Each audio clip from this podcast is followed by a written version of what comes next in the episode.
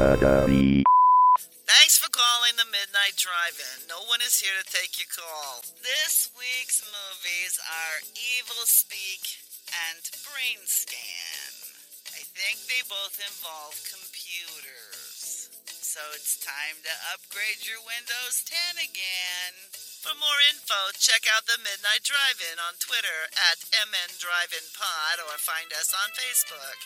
If you want to email us, send it to themidnightdrivein@gmail.com.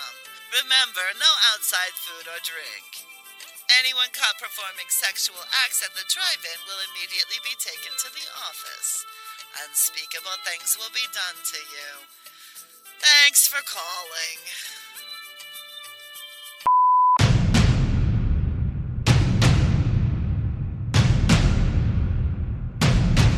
Drive away your worries and cares at this drive-in theater. That's why, to familiarize you with the movie rating symbols which will be used by this theater, we present the following guide for parents and young people. X, no one under 17 admitted. I mean, we did have to roll through a hurricane like a boss, so... Yeah, it's pretty cool, I guess. The first 2 days were pretty rocky. Pretty rough. What's one do in that circumstance? Just sit in your like little room area thing? Well, here's the thing. So usually if there's a hurricane, it's not a big deal because they just divert the route of the ship and go around the hurricane. The problem is we were going from Tampa, Florida to Cozumel, and I don't know if you know where those two places are on the map. But to do that, you kind of have to go through the Gulf of Mexico, and that fucking Hurricane Michael pulled into the Gulf of Mexico and slowed down to 7 fucking miles an hour and just sat there for an entire day. So we ended up happening to drop anchor off the coast at Cuba, and so we didn't get to go to Cozumel. Evil Cuba? Oh, I kind of want to go to Cuba. It looks pretty. It's really nice in Cuba, actually. No, I know. Plus no American tourists, which makes it much more enjoyable for the rest of us. Yeah. Actually, you're wrong.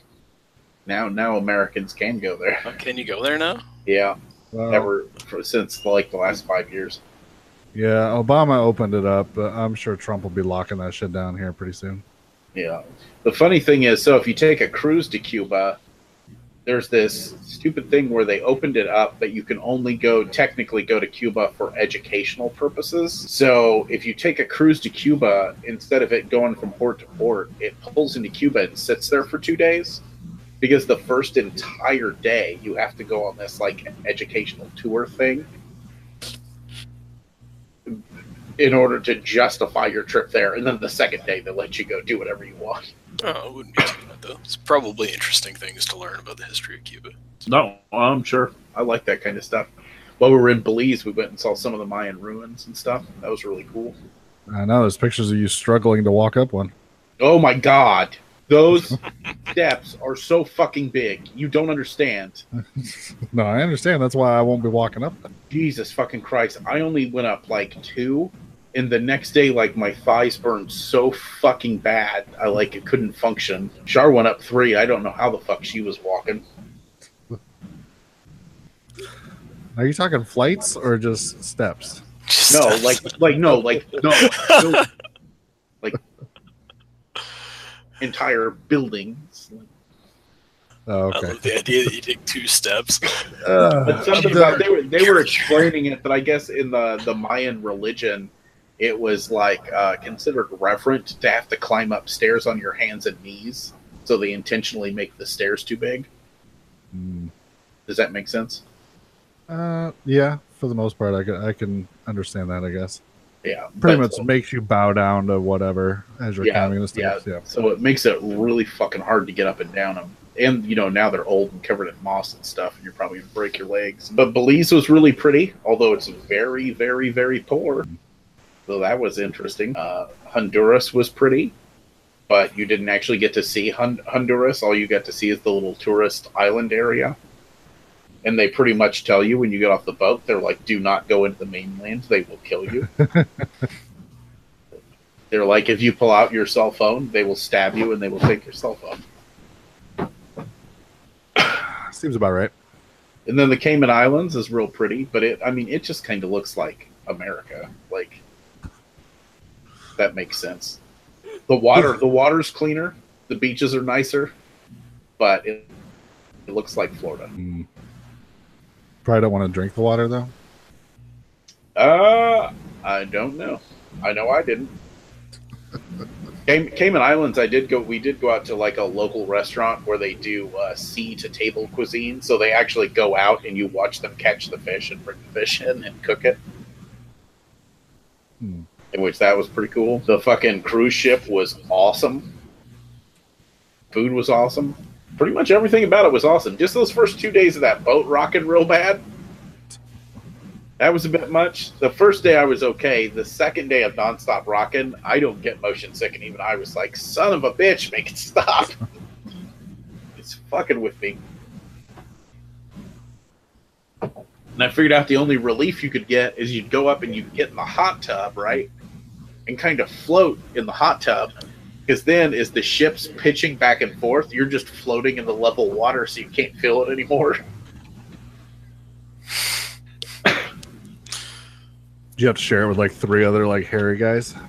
Yeah. The one I would hang out in, there would usually be people up there, but it's called like the Serenity Deck, and you have to be 21 or older to be there. And unlike most places that have something like that, they enforce it hardcore. If a kid takes 2 steps, there's like 5 employees over there like, get the fuck out. Like, you do not belong in this place. And I was like, yeah, fuck those kids. Get off my rotted lawn. Water slide on the ship. There was 3 different pools, so the pools were like, they were busy, but they weren't like overcrowded. So no pirates. Yeah. That's disappointing. No sharks or anything cool like that. Actually, I did see a bunch of sharks. Oh. The restaurant where we did the farm to table thing. They have a fish market next to it where they're sitting there, you know, slicing up stuff for locals to come and buy it. Well, they're taking all those fish guts and just throwing them in the water next to it. And so there's like 6 sharks, like just chilling right there, just in a circle because they were just snatching up all the fish guts. It was really cool. What kind of sharks do you know? I don't know. They were pretty small. Well, that's boring. No great whites, no hammerheads. Come on. No. I saw some dolphins out in the ocean. That was pretty cool. They kind of like were following the ship. Yeah, they're not going to eat anybody, so that's not fun. No. I didn't have any issues. Some of the people I was talking to in the hot tub got on one of the scuba trips that they took. Apparently, swam into a mess of jellyfish and got stunned the shit out of. Yeah, but dolphins can rape people, Doug. And since it's dolphins raping people, that makes it hilarious. Yeah. Dolphins are the monsters of the sea. And they're racists. Sea racists. So, no pirates. The boat didn't almost sink. Nope. That's boring. That's the most boring trip I've ever heard of. Why are you even telling us about this, then? The comedians were really awesome. Yeah, you rattled off their names. I've never heard of them, so they can't be that funny. Yeah. we refuse to be happy about your vacation.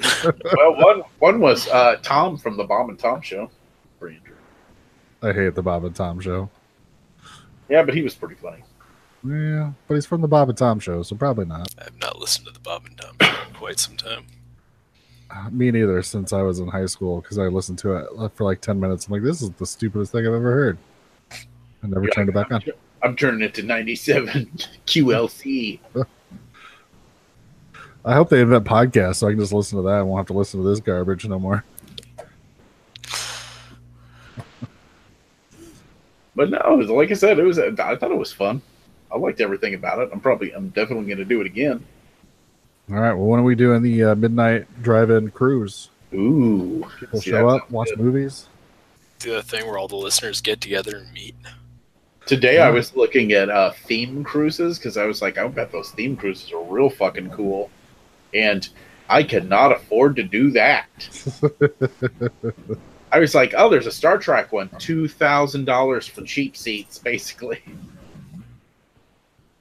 So this is how we make our money. We start a Midnight Drive-In Cruise, and we get on for free. Yeah. Yep. It's like six of us on the boat. I didn't know this. We didn't pay, so we're not allowed to eat.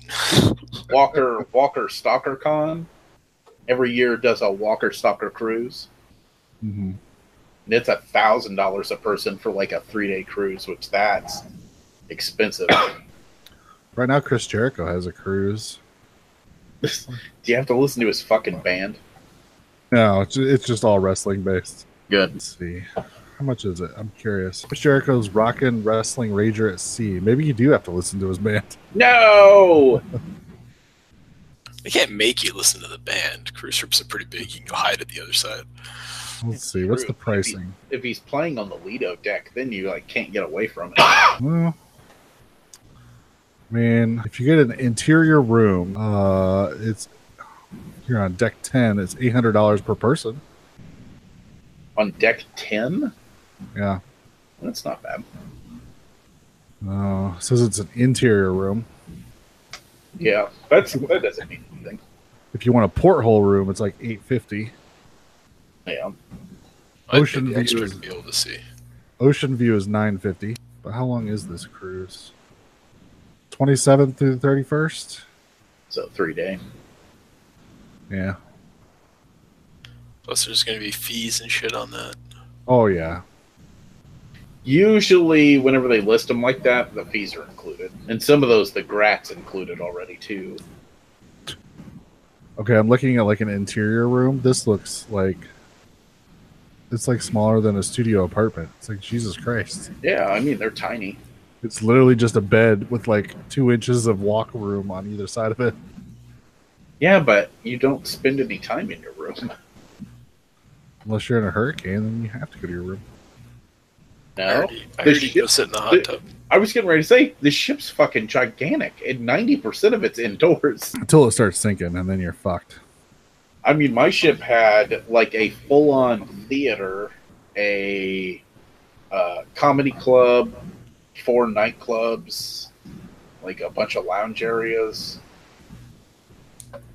restaurants. There's all sorts of shit to do. What musical guests we got? Fozzy. You know night it's one, Fozzy. Fozzy. Night 2. Fozzy. Night 3. Fozzy. Corey Taylor. Slipknot. Oh, yeah. Fozzy, of course. Phil Campbell and the Bastard Sons. Cherry Bombs. Which all look like strippers. That sounds good. The Stir.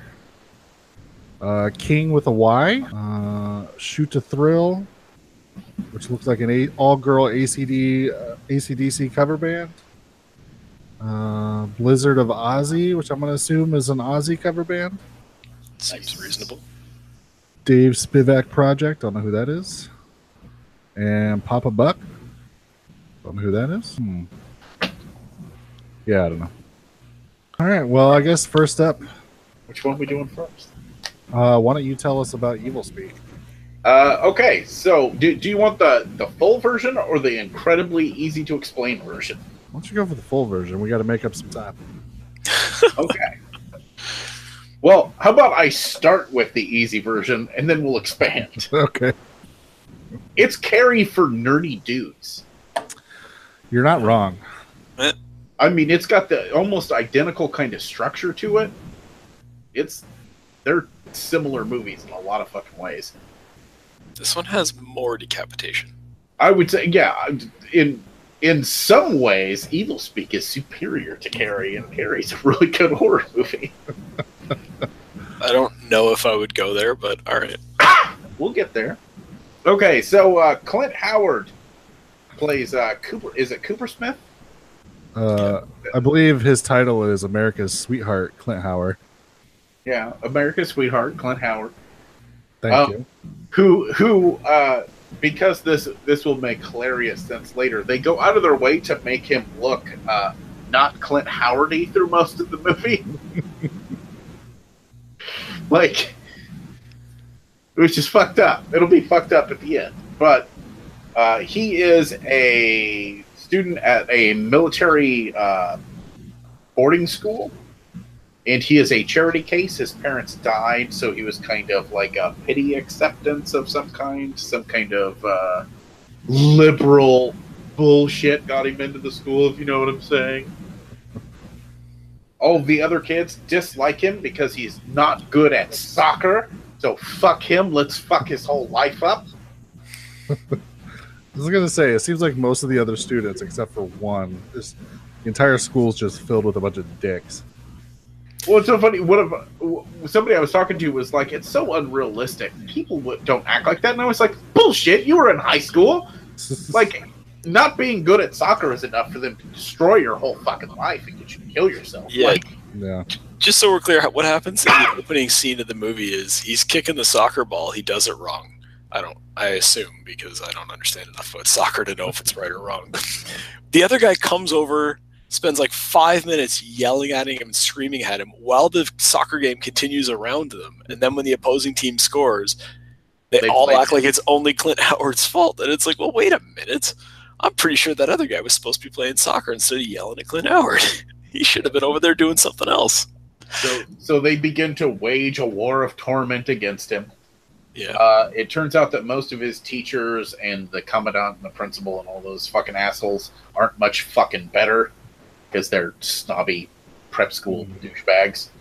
Yeah, they basically say that they're locked into letting him play because that's the school's stance that everybody who plays sports has to play.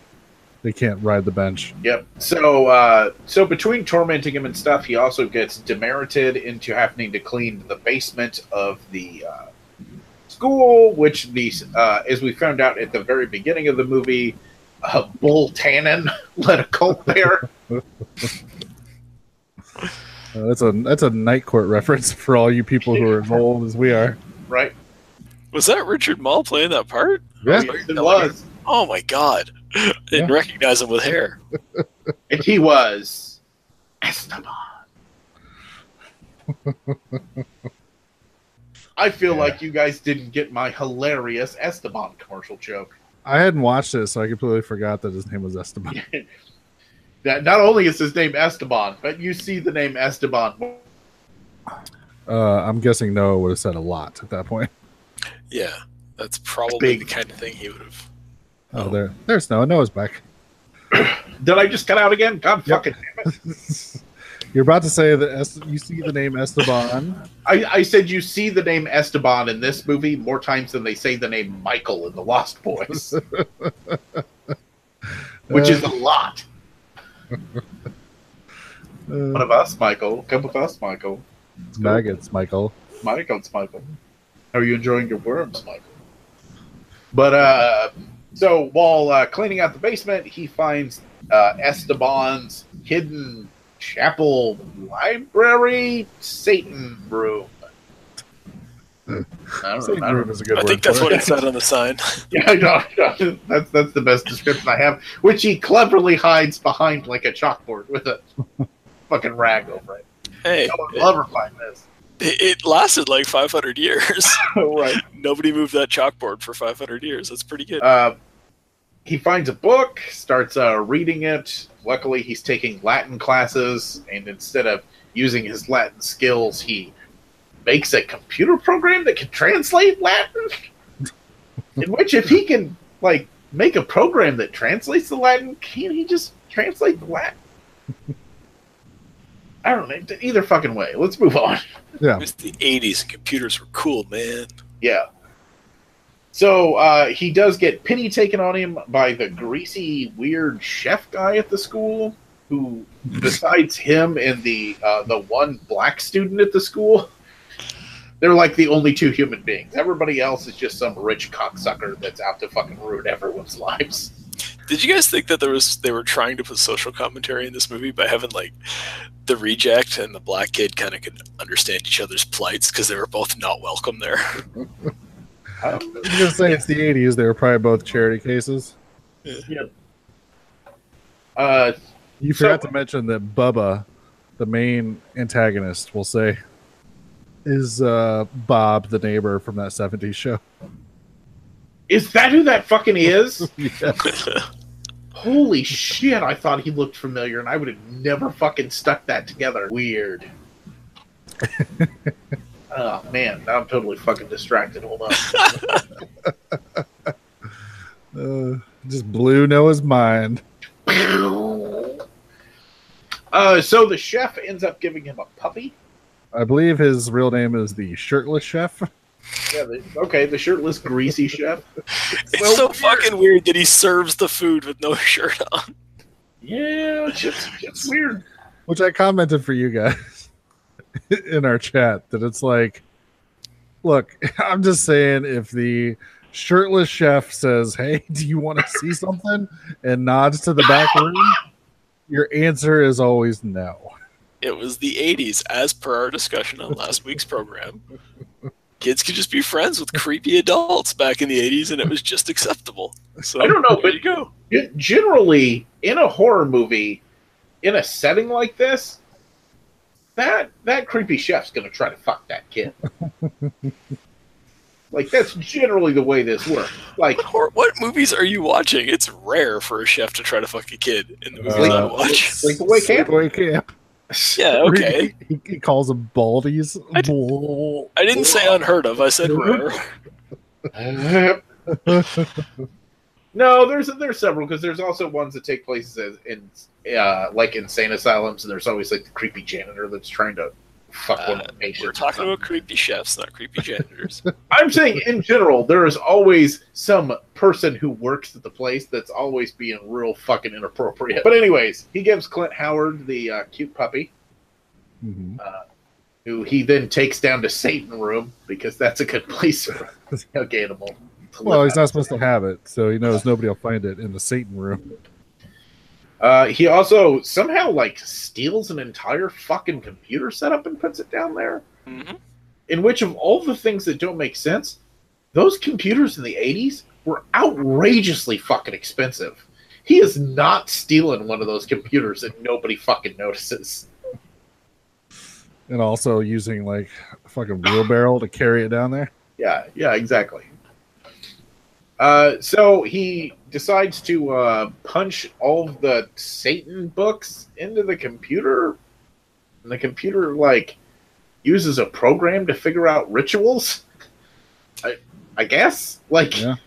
Is that what you guys got from this? It's like he doesn't even do anything. He just, like, types a bunch of Satan shit into it. And it's like, okay, collect the following ingredients and say these words. Yeah. So, I sort of took it as, like, when he started typing certain things in, that the book kind of possessed the computer, maybe? Mm-hmm. Like that episode of Buffy where they scanned a demon into the computer. Yeah. I thought it was the same sort of deal. Yep. So things continue to get worse for him. People are even more bastards. Eventually, the weird asshole drunk guy that lives in the basement finds his Satan room, and the computer breaks his neck somehow, even though the ritual's not complete. I'm not sure what's going on there, but let's roll with it. All right. The computer is very upset that he doesn't have a Jesus cracker and some blood. What it's really waiting for. Jesus cracker and blood. Shit continues to get bad. The asshole kids find his room and are having a weird drunken party down there and brutally murder the puppy. Because, god damn it, we can't. John Wick was right. Yep. Man, really sad. We lost that again. Oh, god damn it! Did it cut out before or after I said kill the puppy? You said kill the puppy and then silence. I do believe I said, and because we can't have a goddamn movie with a cute animal in it that's a horror movie that they don't murder. Yeah. And I said John Wick was right. Yeah. Everybody should be killed. Well, yeah, that's it. In these fucking movies, they've already done a good enough job of justifying that all these prep school kids deserve to die. Like, you don't need to kill the puppy. Like, no. We're already on board. We want them all to die. You have to create motivation for Clint Howard's character, though. So the proper description of this movie really is John Wick meets Carrie. True. Also true. He's down there. He gets all bent out of shape. what's-his-face, one of the teachers comes in, and Clint Howard goes all fucking Incredible Hulk on his ass. Like, throws him into a spiked ceiling. Like, it was really fucking cool. And then we get the finale, which is basically Carrie with a broadsword. Yep. And the way they make Clint Howard look possessed and dangerous is by making him look like slightly dirty Clint Howard.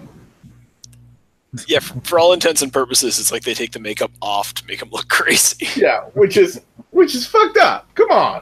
Like, just look. But it's pretty effective. They give him sort of the same hair he had in The Wraith. The Wraith, yeah. That's what I thought, too. Which I think is just his normal hair. I think it's just how you comb it. Yeah, but I'll tell you what, out of all the deaths in this movie, man, that first comes straight down the dude's head. Oh, God fucking damn it! So the first death in the finale, is that what you're saying? Yeah, the first death in the finale where he's like flying and he does the downward stroke with the broadsword and basically explodes the dude's head. Yeah. Man, that's a good one. Pretty much everything after he picks up that broadsword is awesome. Oh yeah, I forgot to mention Chick gets murdered in the shower by a bunch of pigs. That's pretty sweet too. There's a subplot with this book, that he finds that the receptionist in the office steals it for some reason. And then every time she sort of messes with it, the pigs on the because I guess they have a little farm at the school. The pigs go crazy, especially while Clint Howard's trying to feed them. And then, she cuts her finger on it, and so of course the pigs flood into her home and eat her in the bathtub. It's weird. It feels to me like they added that entire subplot because it's like the longest ever just excuse to have a nude scene. They were like, what? This whole movie takes place at an all-boys school? we have no choice but to edit in an entire subplot about the secretary just so we could follow her home to the shower one night. Oh, yeah, I feel like they needed a lot of filler because I also feel like with the computer stuff, they kept being like, hey, can you make that computer make some cool Satan-y stuff on it? And they're like, we can make it make a star, and then it can make a pillar of stars or something and rotate. And they're like, yeah, that's cool. Can that say Esteban 35 times while it's doing that? I'm like, yeah, I guess. And they're like, okay, cool. How about an upside down cross? Yeah, we can do that. Yeah, can it say Esteban 25 more times? Keep in mind, this was 1981. Do you know how high tech that computer was? And how hard it was to create those effects of having a star show up on the screen. Why does your guy sound like a teamster from Jersey, by the way? Because that's all I can imagine. Who else is the asshole that's doing that? It's not some high art guy. It's not some dude with a French accent being like, yes, and now it will say, Esteban, Esteban, Esteban, Esteban, Esteban, Esteban, I will rise again. Esteban, Esteban, Esteban, Esteban. So, computer graphics, 5 out of 5? I don't know. I mean, I like that stuff. It's weird how much of a refrain it is after the first 20 minutes of the movie. They're like, let's show the computer again. What's it going to do this time? I don't know, some squiggly lines and Esteban. I don't think they understand that it's Esteban that is really initiating what's going on here. Oh, I don't think anybody understands. I don't think anybody understands what's going on in this movie at all, including all of us, right? None of it really makes sense. The computer reads some Latin and then... needs to bring back Esteban, and that's pretty much about it. And you're trying to pass that off as making sense. No, I'm not saying it makes sense. Okay. I'm just saying that's what happened. All right, fair enough. Listen, it makes enough sense for what needs to happen in this movie. So I guess, Noah, what did you think of this movie? It's awesome. Is this your first time watch? You know what? I was thinking I had seen it before, but I don't think I had. But yeah, it was really fucking cool. Like I said, it's kind of like a gorier, cheaper Carrie, and I dig that, because I like Carrie, and I like gory and cheap. So So what about you, Doug? Okay, so the finale is awesome. Agreed. Once he pulls out that broadsword, that's great.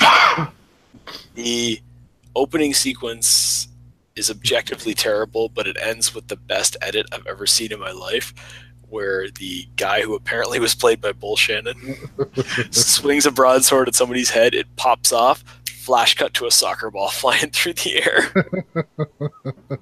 And it's great. A lot of the stuff in between there, objectively bad. Just really kind of like stereotypical high school bully stuff done poorly. Yeah, I don't know. Like I said, I think it's got the Carrie formula. I'm okay with it. Like, I feel like they really rubbed it in a little bit too hard. I think they overestimated what it would take to get us to hate the prep school kids. And I mean, they're prep school kids, so I hate them from the beginning of the movie, before they've done anything. I think the biggest problem is, well, first of all, they're not acting properly, right? So, for example, this is supposed to be a military school, but they have the typical 80s high school group of bullies. There's always one fat one, and they have that here, and you're going, but that doesn't make any sense, because first of all, why is a fat guy good at soccer? And second of all, like, they're supposed to be military cadets. Like, they make them stay in shape. That's kind of the deal, right? So, there were issues like that, but the biggest thing was just it all felt like filler. When every scene of them bullying just felt like filler. It's like we got the message of what that they were trying to send from the opening soccer game, and everything else just felt added in to drag this to feature length time. But again, broadsword. So I can't say I didn't enjoy myself at times. Broadsword and Evil Pigs. Something really great about Evil Pigs in a movie. Yeah, Evil Pigs is good. I thought the dude was it Sarge? I don't know, the drunken guy that lives in the basement for some reason. Yeah. When his head snaps around and breaks, I thought was pretty good. Yeah, yeah. There were some cool visuals in the movie. I actually thought the visual. There's a random scene where he's down in his like church Satan room and the bully kids show up all wearing like animal costumes, and I didn't understand why they were animal. Well, I didn't know what was going on in the scene, and I didn't know why anyone was wearing costumes. But visually, it did look cool. I feel like that's kind of they probably had the idea for certain scenes like that, and for the climax, and then they're just like fill in a bunch of stuff until it's long enough to be a movie. So this is my second time watching it. I will say that I thought it was a little long in the middle. But maybe that's just because I knew the broadsword was coming up. So I'm just like, all right, let's move this along. Let's get to the part where he just murders everybody. But overall, still enjoyed it. Still thought it was pretty good. Yeah. I don't know. Broadsword. That's the review of this movie seems to involve the use of the word broadsword repeatedly. Flying Clint Howard wielding a broadsword. That's a solid point. It's a solid point. Come on, children. Noah's new D&D character is going to be flying Clint Howard with the broadsword. You know what? I might name my next D&D character Clint Howard just to do it. It's flying Clint Howard with his The Wraith hair and a broadsword. Yeah, like that climax is amazing. I would definitely say, like, I think people should probably watch this movie through once to get that climax. It's well worth it. It's just there is a lot of that stuff in the middle where it's like maybe have your phone handy for all this different scenes of them bullying him. Like, they tie his clothes up in knots. I'm like, I don't care if his clothes are tied in knots. That doesn't change my day at all. The one problem I had, which, tell me if I'm wrong. So Clint Howard's out feeding the pigs, and they go crazy due to book shenanigans. Okay. I didn't even understand that that's why they went crazy. Yeah, because every time she would mess with the book, like, the pigs would start going crazy. I thought they were just paying tribute to Young Guns from when Billy had to feed the pigs. So, of course, Clint Howard falls and gets, like, pretty much just Looks like he got submerged in mud. He gets pig shitted. Yeah. So then he comes back to his dorm, and everybody's like, "Oh my god! Like you stink! Woo, that's horrible!" And then he goes and lays down on his own bed. Yeah. I'm just like, what are you doing? That's not even. No, that's not a good idea. And they break his super dope model-sized catapult that he built from scratch. That's some bullshit. I do have to say, Brian, I noticed what you're talking about, and I also noticed that none of the mud gets on the bed because they just didn't have the good enough special effects budget to use real mud, so it must have been some kind of fake mud. Oh. So. We cannot afford mud. We only have cans of old paint. Paint them up. I like how the director went from the Jersey guy to that European accent you just did. I think I was European. No, prop guy, old Russian guy. Now I gotta see what the ethnicity is of the people who worked on this movie. Wait till you find out that the director is going to get an episode of Joe Bob's Drive-In. Oh, really? Yeah. Yeah, Eric Weston. It's going to get weird. Be way too accurate. Eric Weston. Sounds Russian. He's only directed 10 things, and one of them was an episode of Joe Bob's Theater. Although, do you think they did Evilspeak, and maybe that's why he got a credit? Oh, maybe. Oh, it could be it. It does say archive footage in brackets. Yeah. Evilspeak, Martin, and Teague, the Iron Triangle. What the fuck is this? That sounds like a really, really complicated sex position to me. That I don't want to know. It's a Vietnam movie. I should do that. He must have like a military thing. Well, protect and serve. Iron Triangle and that stuff was all made in like the late 80s, early 90s when every movie had a military angle to it. But apparently like 7 years ago, he made a movie called Hyenas. Yeah, we're going to add that to our list. Roving clans of shape-shifting human hyena creatures prowl and hunt for human prey. So we're adding it. Told you we're adding it to our list. They are hunted by one man seeking revenge for the death of his loved one. And not only that, but Mannequin's own Meshack Taylor plays a guy called Crazy Briggs. Awesome. All right, well, look forward to our Hyenas episode. Yeah, so I don't know. Did you say shape-shifting hyenas? Shape-shifting human hyena hybrids, yes. So they're people, and they shapeshift into hyenas. So here's what I take from this, is that Evilspeak from 81 inspired Buffy's Season 2 episode where they scanned a demon into the machine. But then a Buffy Season 2 episode about hyenas inspired this guy to go. So this guy's career went full circle to inspiring Buffy to ripping off Buffy, because they had the hyenas possessing people. Is that a season 2? I thought that was a season 1. I could be off, but my guess is 2. Because it's a pretty good episode.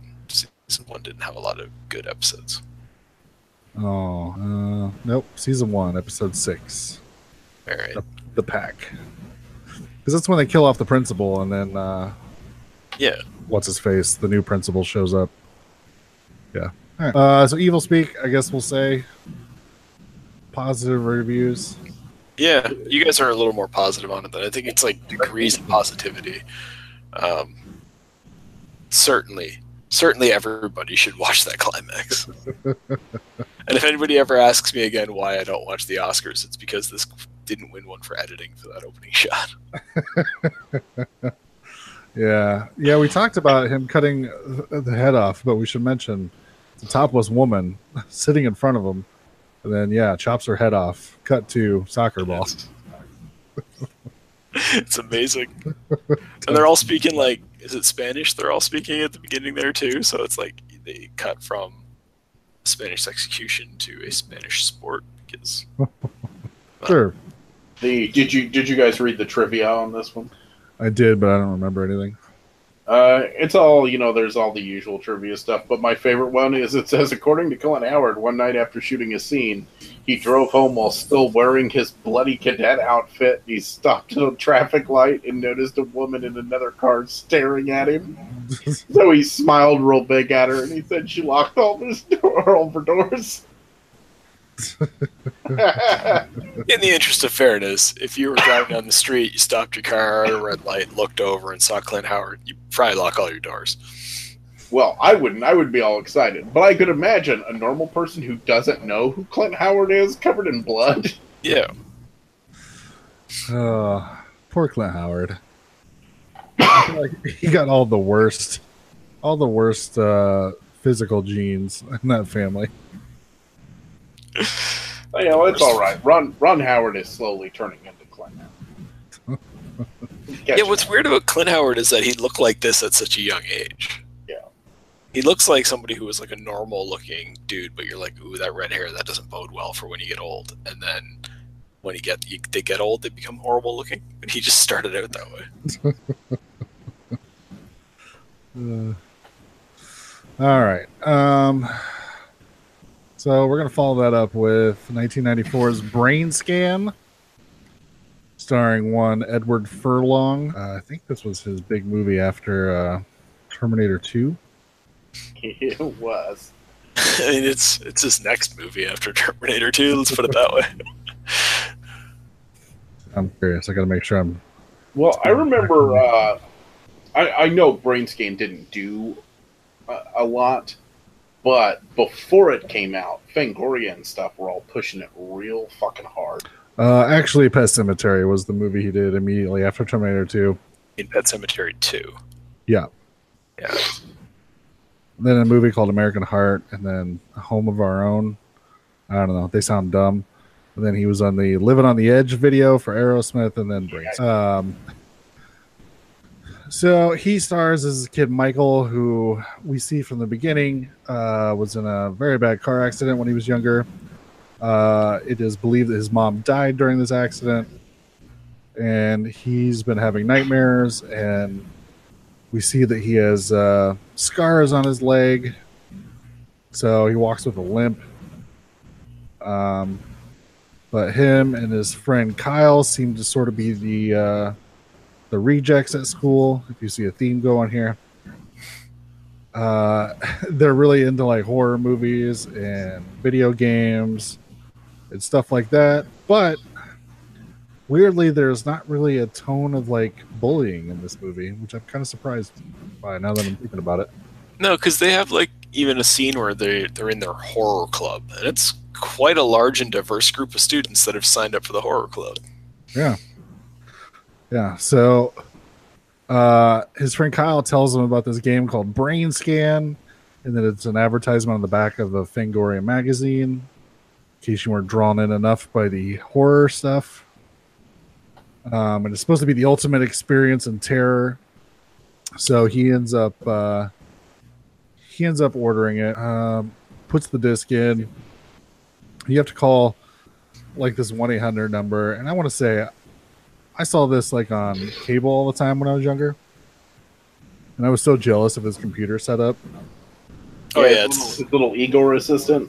Yes, that was like the coolest thing I'd ever seen, and I was so jealous that I wish I had some sort of computer that I could tell it to call somebody and it would respond to me and would call people and do things I tell it to. That's pretty much all it does, but yeah. And now we live in the future, and pretty much everybody has that in their pocket. So yeah. At that time, though, this was like the horror version of Ferris Bueller's bedroom, where you're just like super jealous of all the high tech stuff he's got. Yeah, it was amazing, and it was like, oh, the phone would ring, and the little Igor guy would pop up, and he'd be like, "Kyle's calling." And I'm like, how cool is that? It pops up, tells you who's calling, and then has pictures of him. This is amazing. Like I said, yeah. Cut to now. That's just nobody even programs their phone to do that anymore. So he puts this game in. It kind of zaps him, and then you're supposed to be playing as like a killer, and so you're seeing like from a first-person point of view him stalking into someone's house and then finding them in their bedroom, killing them, and then cutting a foot off to take as a trophy, and then escaping. And the whole time there's like a sort of a narrator going over like, yeah, do this, do that, whatever.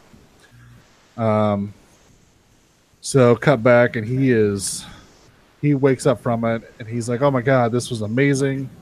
This is the best game ever. Awesome. Cut to the next day, we find out there has been a murder in his neighborhood. And of course, it is 100% from him killing this guy. Yeah. So he wants to get out of it, but then he calls the 1-800 number, and we get a person who climbs out of his TV digitally, who is now sort of like a I don't even want to call him like I don't know, he's like a mascot, I guess. He's just this weird demon looking guy, sort of. He's a weird combination of Freddy Krueger and the Cat in the Hat. Yeah, that's a good way to put it. Who basically tells him he can't stop playing because there's 4 discs and they all come separately. That he can't stop playing because there was a witness who saw him kill that guy, so he can't stop playing. So he keeps going, and then as he's going, he just gets more and more like pulled into this weird video game where the video game takes him over, stuff happens. And then, of course, they tell him, oh, well, you can't stop playing because this happened or that happened. You need to get rid of this evidence. And he just gets sucked into it. So what did everybody think of Brainscan? What do you think, Doug? Okay, so opposite of the other movie where I was kind of enjoying this one, but the ending is bullshit. You skipped the ending in your description. Yeah. Yeah, we get to the end. We find out it's the whole movie was part of the game. It was never. None of the murders happened. Yeah. The police detective that they obviously wanted to get Christopher Lee to play, but they couldn't, so they got Frank Langella to do it instead. He's not a real person. Yeah. And I mean, a lot of my smaller complaints that I had are kind of wiped out by that reveal at the end. Because one of the things that really bugged me was that every time he logs into the game, it's a completely different scenario. So the first time he goes in, he's like, it's like playing a VR video game, right? Like he's just walking around, seeing things first person, doing things, and then he later finds out that those things really happened. The second time he logs in, he blacks out, wakes up not knowing what happens. And then the third time he logs in and then just proceeds to get up out of his chair and walk around and do things like normal as if the game didn't exist. So like that, those inconsistencies were really bugging me, but those I guess are wiped out by the fact that was all internal to the game. Yeah. So, and there were a lot of dialogue problems I had in the movie too, that again, I guess the game it was 1994 game technology trying to come up with dialogue. So that's what the problem was. No, like with that, everyone said, I have to say I was having fun watching this movie. Like, the Trickster, which is the guy that pops out of the TV, he was funny at times and creepy at other times, and I don't know why that combination was working, but it was for me. Edward Furlong was fine.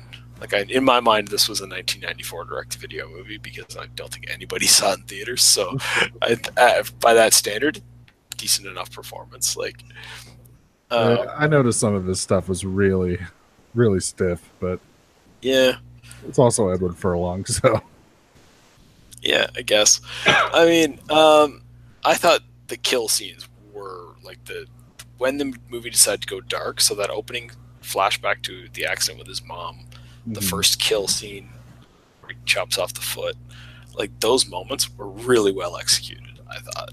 Like they were very dark and gory in that like realistic gore kind of way, not like a fun gore kind of way, like where you were genuinely like kind of bothered by watching it, which is hard to pull off.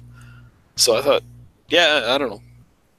Like I say, I was so pissed off. Like I just finished watching it like 10 minutes before we stopped we started recording. So like I'm still a little pissed off about the ending. But I can't say I didn't have fun watching the movie and watching that weird guy with the giant red hair dance around, which is kind of what I liked about the last movie too, now that I'm saying it out loud. Yeah, I don't know. Yeah, I was sort of the same way, because I used to watch this on cable all the time when I was like 14, 15. So I remember really enjoying it, but then I haven't seen it since high school. So I was worried it wasn't going to hold up. And for the most part, like, it was okay. Like you said, the murder scene at the beginning was pretty good. But then, yeah, the second time he blacks out, so we don't even get to see anything there. And then the third one, he was supposed to go destroy some evidence, and that whole scenario was kind of that whole scenario stupid. Makes no damn sense whatsoever, because there's like this small town, so they've put together like a neighborhood watch, but then it turns into the neighborhood watch is chasing him through the woods. And you're like, well, none of that. But then again, I just kind of go, well, yeah, but that's all wiped out by that ending. Yeah, so it's kind of like all my nitpicks went away with an ending, but the ending bugged me more than the nitpicks did. So, yeah. So I was sort of the same way. I was like, it was okay. Like, that stuff was all right. And then there was some small things like the neighborhood watch stuff that I was like, well, this is kind of dumb. But then, yeah, the ending completely did not work for me. I'm just like, oh, this is a pseudo happy ending. Like, this is dumb. And then, okay, so after the reveal, then the big thing is he goes next door and talks to the girl that he likes through the whole movie that he wasn't talking to because he was busy killing people. Mm-hmm. And that whole thing was just fucking painful to watch. Where he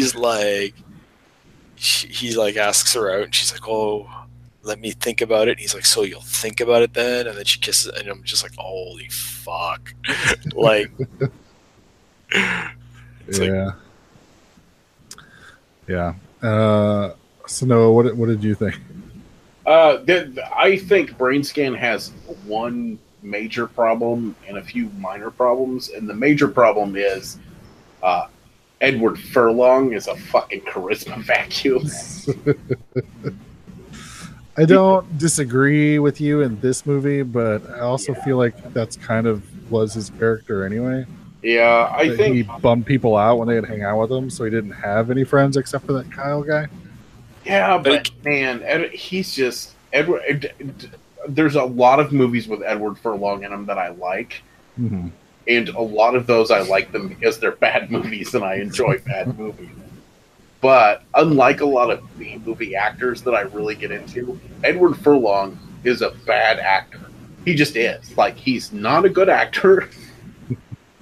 And the movies that he's in that are good in spite of him being in them, not because. Like, he's just not a good actor. I mean, I never could fucking understand how he kept getting jobs. His performance in American History X was pretty good. Yeah, I mean, it was fine, and like his performance in T2 is fine as the obnoxious kid. But I mean, I think in both those movies, he's playing a douchebag, and I think he is a douchebag, so I don't think he was acting in those two movies. Well, one person that will agree with you is the director of this movie. Yeah, they did not get along. They did not get along whatsoever. He said he had to pretty much slap him awake every morning, and that he thought Edward Furlong was a terrible actor. Yeah, but you have, and then you've got people like Frank Langella and T. Ryder Smith in this movie who fucking just, are full bore all the fucking time.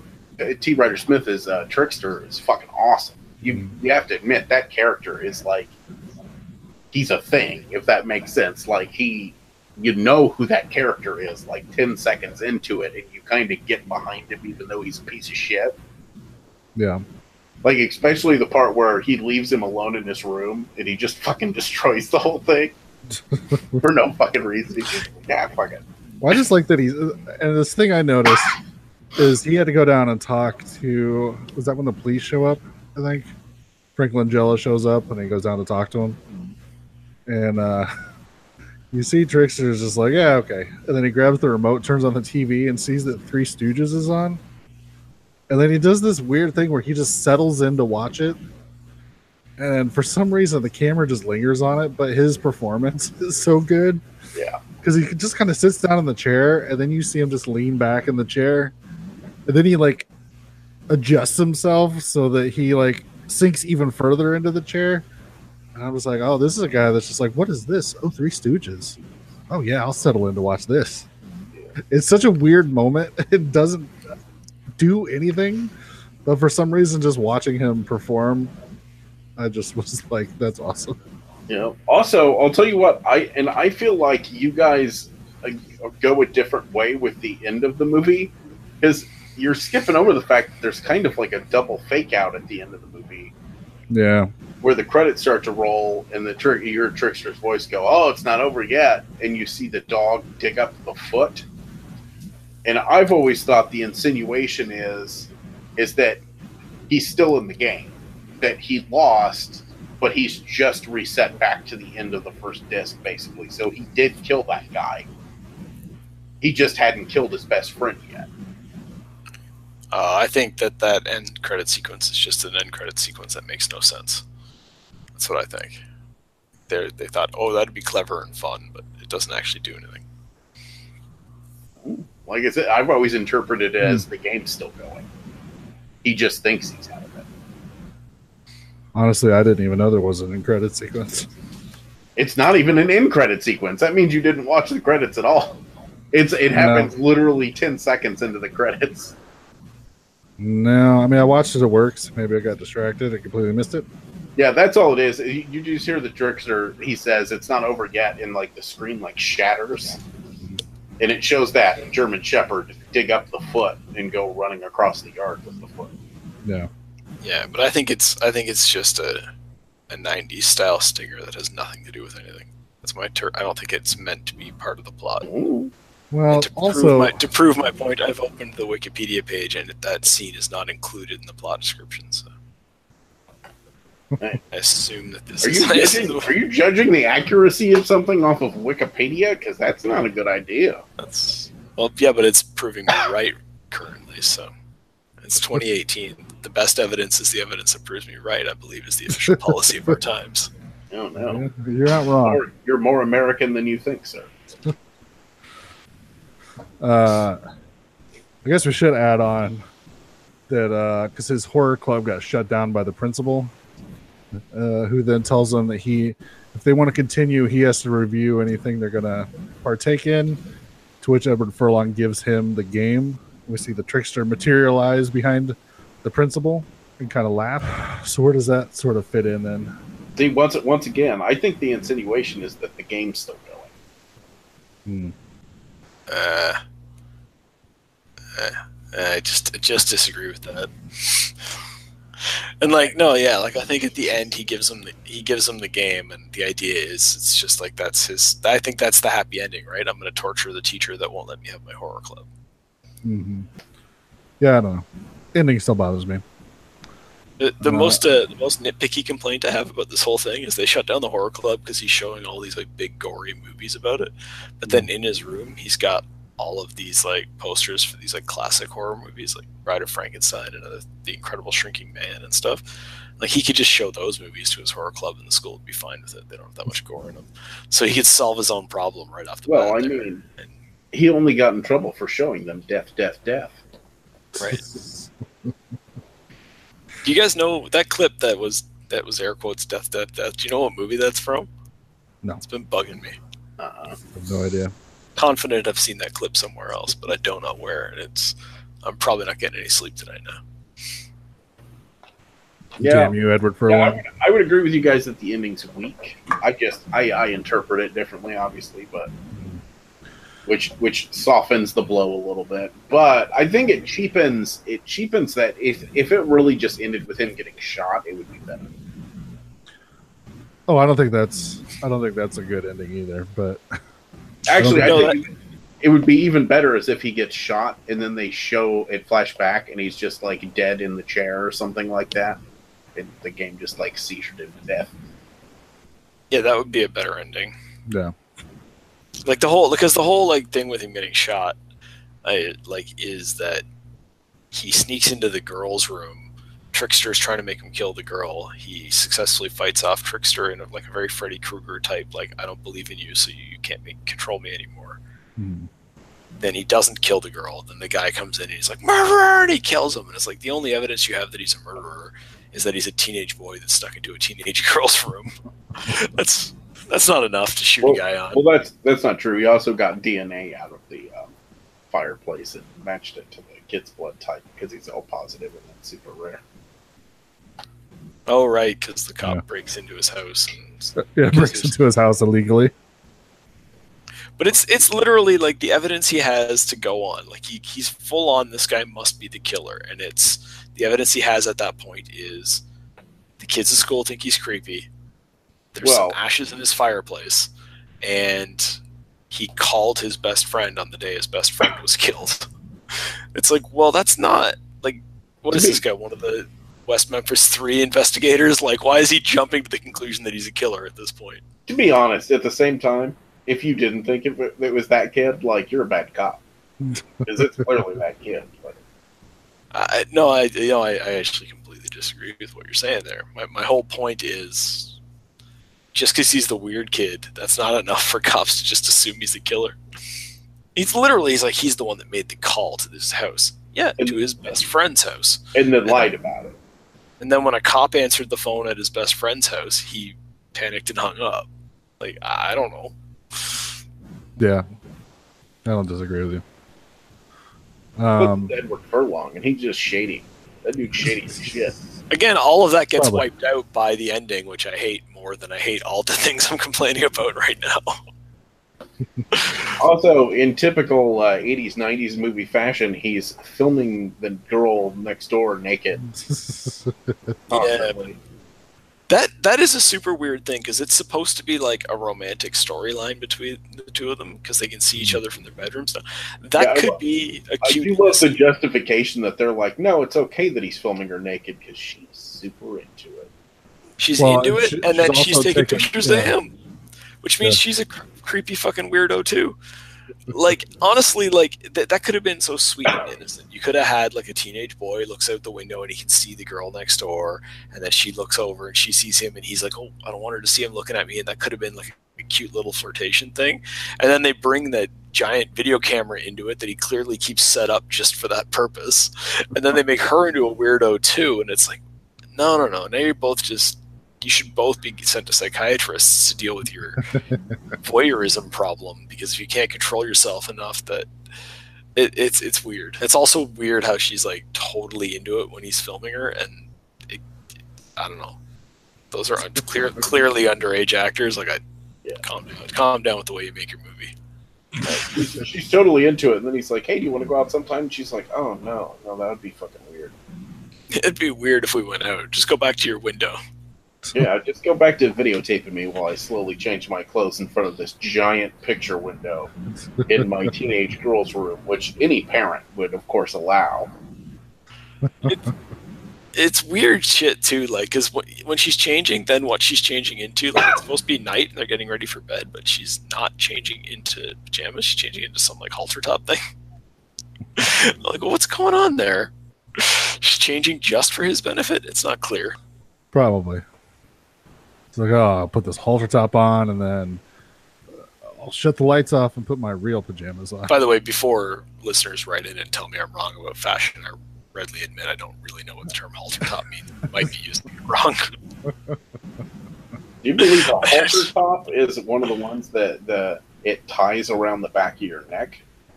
I don't know. Does that make sense? When I said I don't know what halter top means, I didn't mean... I really want to know, and I can't figure it out. Now you fucking know. Go fuck yourself. It just means you're supposed to take for what she changed into as a halter top, and that's all Doug cares about. Yeah. My point is that's not what you change into when you're getting ready for bed. That's all I know. Yeah. I get maybe it is. Again, I don't know what teenage girls sleep in now that I'm thinking about it and saying it out loud. Maybe they do. I don't know.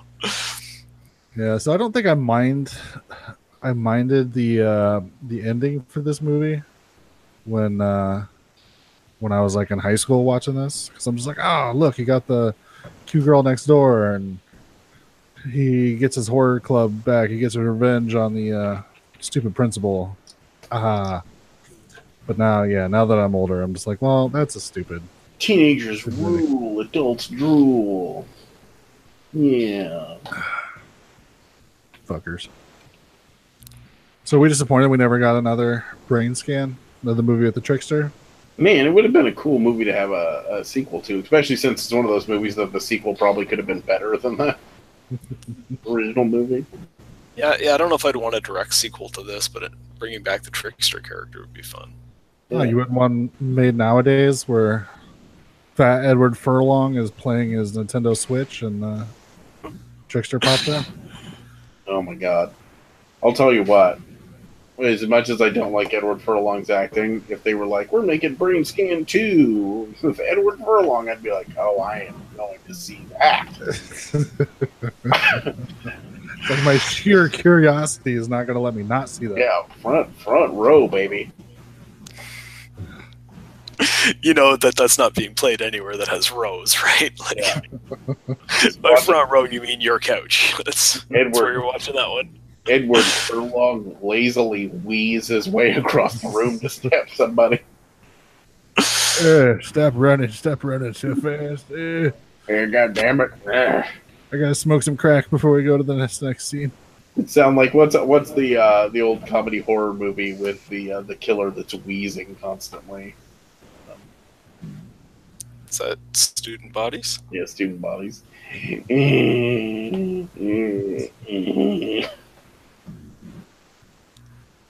Don't ever do that again. Thanks for calling the Midnight Drive-In. No one is here to take your call. For more info, check out the Midnight Drive-In on Twitter at mndriveinpod or find us on Facebook. If you want to email us, send it to themidnightdrivein@gmail.com. Remember, no outside food and drink. Anyone caught performing sexual acts at the drive-in will immediately be taken to the office. Unspeakable things will be done to you. Thanks for calling. So we got one piece of feedback. Our good friend Brian watched another batch of movies, so if you can write in and let us know. He said, hey guys, so I got me a new batch of first-time views for the Halloween season. First, I watched See No Evil. That movie sucked ass. Is that the one with Kane? Yeah, I like the first one. The second one. And I enjoyed it when I first saw it, but it's been since whenever it came out. It's I would call it it's like decent generic garbage, if that makes sense. Like, yeah, totally. I like generic garbage. So. Not groundbreaking, but it's slasher movie. I seem to remember there's like a scene where he like has a hook with it on a chain, and he just throws it, and hooks it into somebody, and pulls them back to him, so he doesn't have to walk all the way over there and kill him himself. Yeah, I respected that. He's the efficient slasher. Get over here. I remember being disappointed in the sequel. Oh, I thought the sequel was terrible. And I was disappointed because I'm a fan of the Saska Sisters, and I'm just like, this is not good. It was Saska Sisters, and it had Catherine Isabel in it. Like, it was all set up for me to enjoy it. And then Daniel Harris? Right. I feel like budgets and attention have not done the Saska Sisters well. Yeah. Because I think they're very, very talented filmmakers, but since they've started like getting a lot of money to make movies, I don't feel like they're making as good of movies.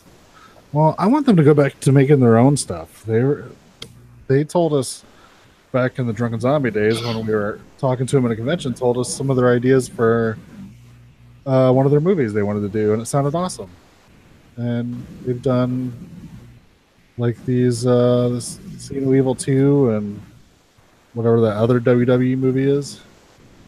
And now this Rabid remake. I'm just like, whoa, go back to doing your own stuff. Which it sounds like the Rabid remake's a WWE movie. It's not, but it has former wrestlers in it, yes. I feel like they're getting too deep in the wrestling. Yeah, I don't know what that's all about. They need to get the good wrestlers, like Batista. I know. Did anybody ever think he would be the good actor that would come out of wrestling? Right. I sure didn't. All right, so Brian continues, nothing worth saying about it, even though we just said a lot about it. Just don't watch it, which I would disagree with. Yeah, it's Next, I watched this little gem called Mad Ron's Previews from Hell. It's on Netflix right now. I had a great time watching this one. It's a 1987 film, quote unquote. This is nothing more than 90 minutes of late 60s and 70s exploitation and grindhouse movie trailers. And I gotta say, it's a hoot. Don't ever use the word hoot. Oh, he's the only one that says in feedback. Don't lecture him, but it's feedback. That's true. Another perfect movie to have on at a party or having buds over for some beers. High recommend. I would recommend the 42nd Street Forever series, of which there's 5. It's nothing but trailers, as you just said.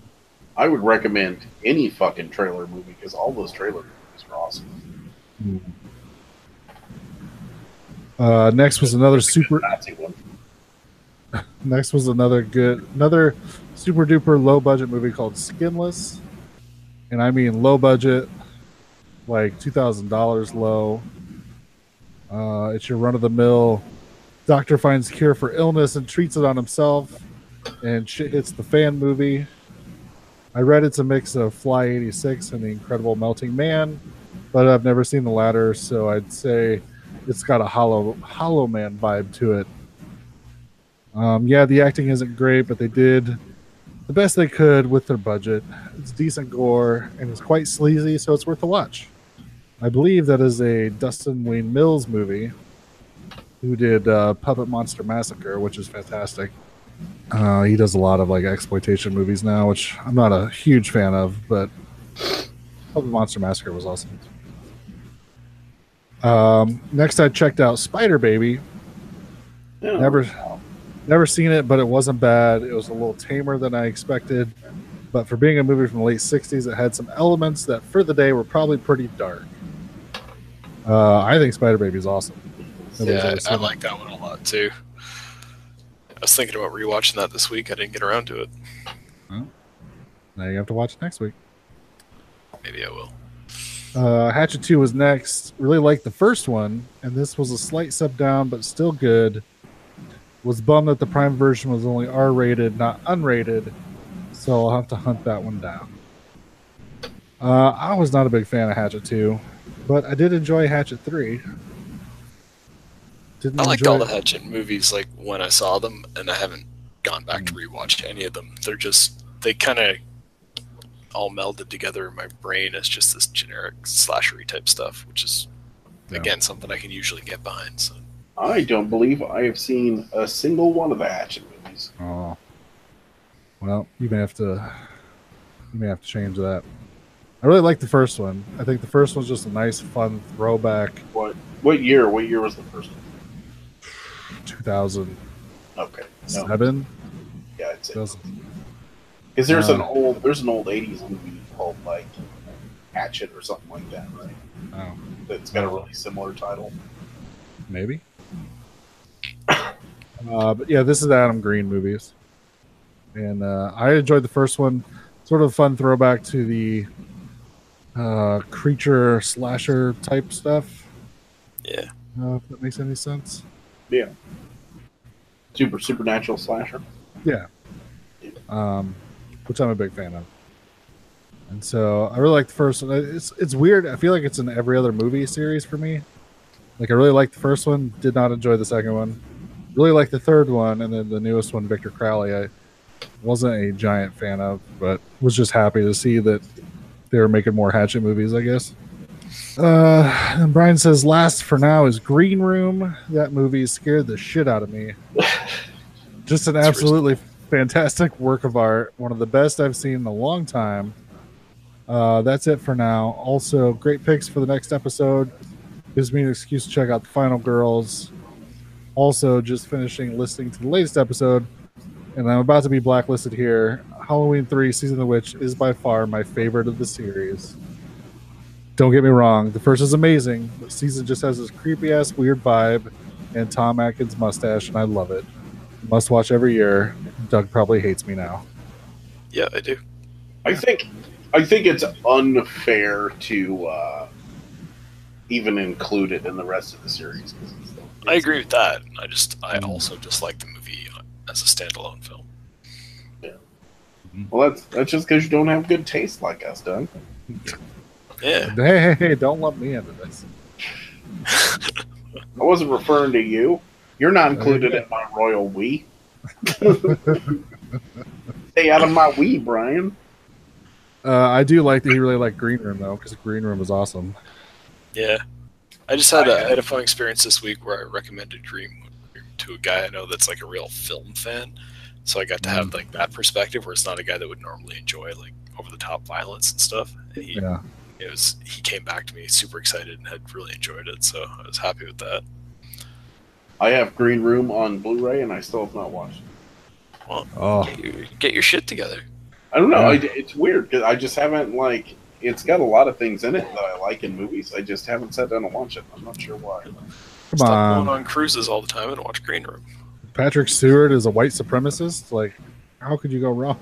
I think that's the problem. Well, the reason why I haven't watched it, because I love Patrick Stewart. I don't want to see him as a hateful fucking Nazi douche. You know what I mean? You understand he's acting in the movie, and that doesn't make him a bad person in real life, right? I know it doesn't, but I love him. But you should watch it to enjoy him parlaying his craft, because he does such an amazing job. I feel like watching him in that movie, you could believe that people would follow what he's sort of talking about. Because he's just so, like, matter-of-fact and sort of charismatic that you're just like, okay, I can see how people could fall in line behind this guy, even though he's saying horrible, horrible things. Well, that's the thing with him is, like, he's got that natural leadership type charisma to him. That's why he was believable as Picard or as Professor X, right? Is you understand why everyone would listen to what he has to say. And then they just kind of turn that on its head and put all this hate into his mouth. And you're like, oh, like, it's working now, too. That's not good. Yeah. Yeah, no, just watch it, enjoy it, and then go watch the videos of him with the pit bull that he fostered for a while. And then you'll be okay. Yeah.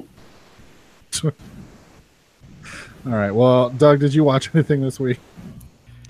Not much. I rewatched the original Halloween, which is clearly the best in the series, and nobody would ever argue otherwise.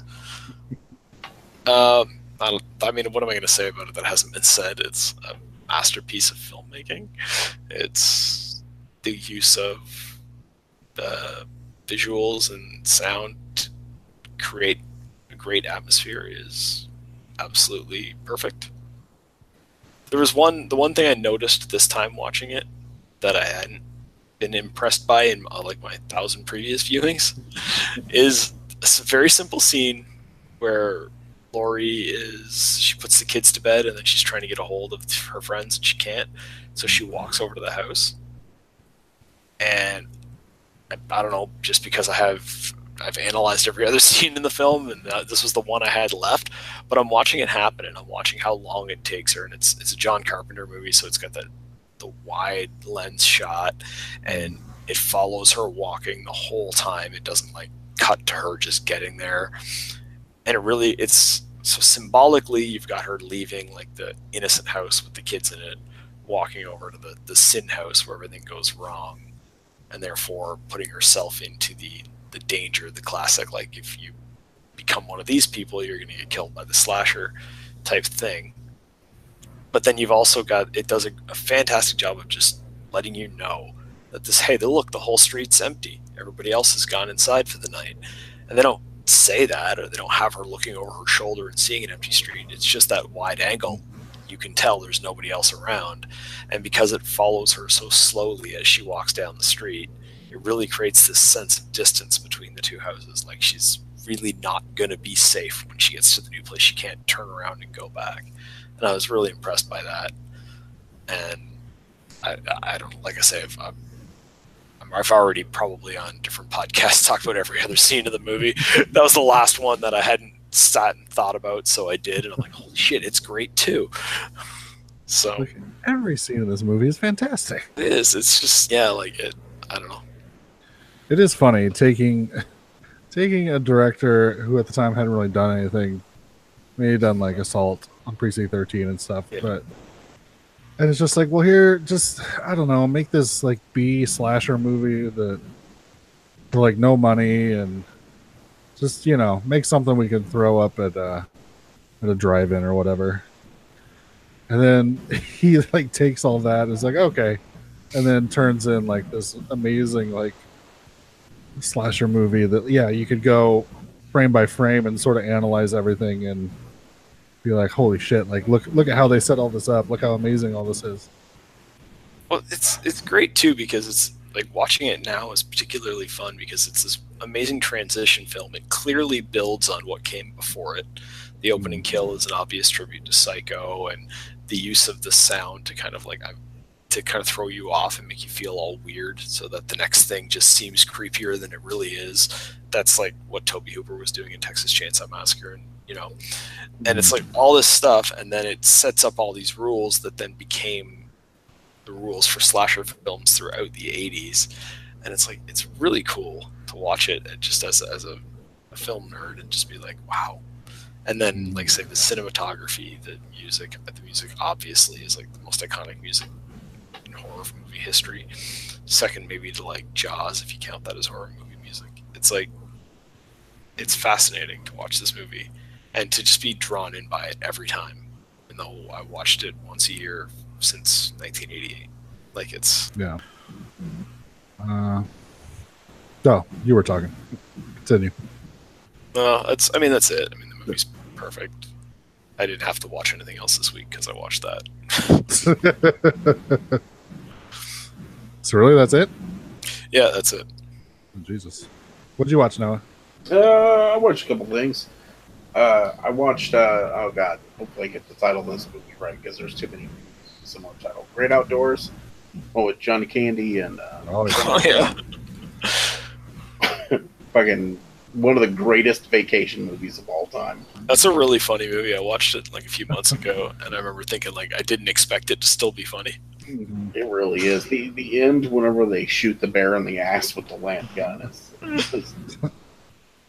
way more funny than it fucking deserves to be. That happened to me like a year ago. Like, it was just starting on cable. And I'm like, oh, Great Outdoors, I watched this in forever. Ha ha. I'll watch like 5 minutes. I'll find something else to watch. And then next thing I know, yeah, they're shooting the bear in the ass with the lamp gun and the roll credits. I'm like, well, I just watched all that, and it was fucking hilarious. So, I love the fucking raccoons. Yeah, the raccoons. And Dan Aykroyd plays the best, like, fucking bastard relative. It's just, yeah. It's so good. That whole movie's good. And it's John Candy. I miss John Candy so much. Yeah. It's sad that we never got to have, like, movies with old John Candy playing the funny grandpa. Mm-hmm. That is sad. I hadn't thought of that until just now. That's yeah. Well, there you go. He would have been great at that role of, like... Because he could have even transitioned into doing, like, kid-friendly movies for a while if he wanted to. That would have been... Mm. Oh. Yeah, because I definitely see him... Because, I mean, in those movies, he was the dad. He was still funny, but he still had to sort of be, like, in charge. But, yeah, he could have been the old grandpa where it's like, well, parents said we're not supposed to do this, but I'm your grandpa, so we're going to do it anyway. And then hijinks ensue. Like, that would be fantastic. Yeah, he'd have been perfect for it. Because he has that, like, even though he's in these movies where a lot of times he's doing kind of bad things, he has that kind of innocence to him. That kind of comes with being like a lovable grandpa character. Doesn't always seem being a father. Where's your hand between two pillows? These aren't pillows. But yeah, Great Outdoors. It's on Amazon Prime. If you haven't watched it in a while, rewatch it. It's still fucking fun. It drags. I'll tell you what, parts of it drag because a lot of it's that weird, like, you know, they throw in that weird romance angle for the son for no fucking reason. Yeah. But that's just, I mean, that's a product of the time. And then I went out to the theaters and I saw Venom. Oh, I'm sorry. I would call it a solid C+.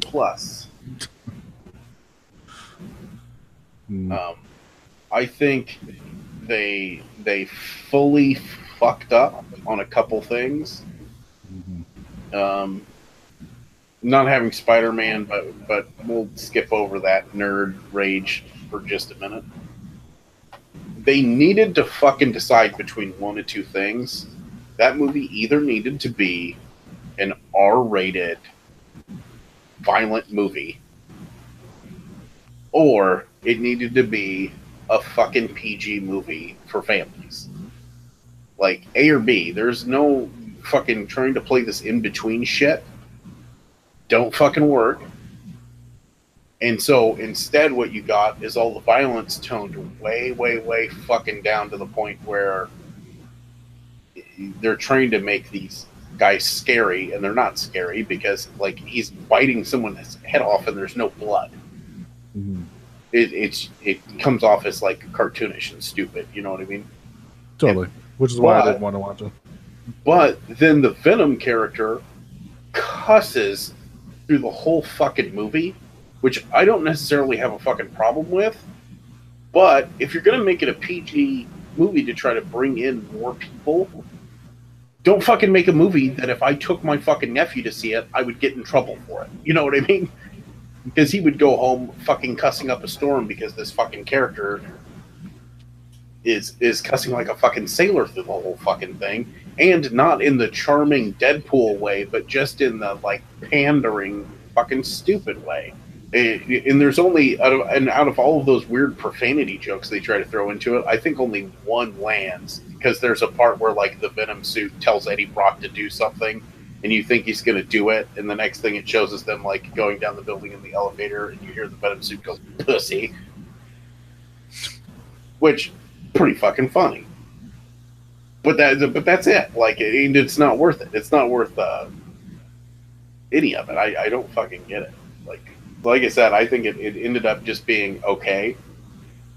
It's not a family movie. It's not an adult movie. So it's a movie for like 14-year-old kids who think that cussing is the funniest thing on the planet, and that's your entire audience. So good luck with that. Yeah, I had no interest whatsoever, and as soon as the reviews started coming in, I'm like, oh, good. I'm glad I don't have to actually go see that.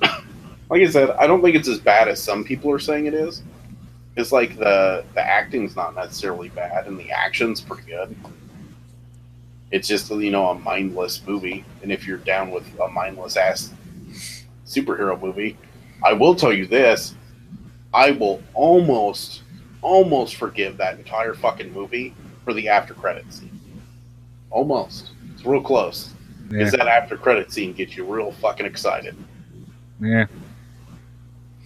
Is that the Into the Spider-Verse clip?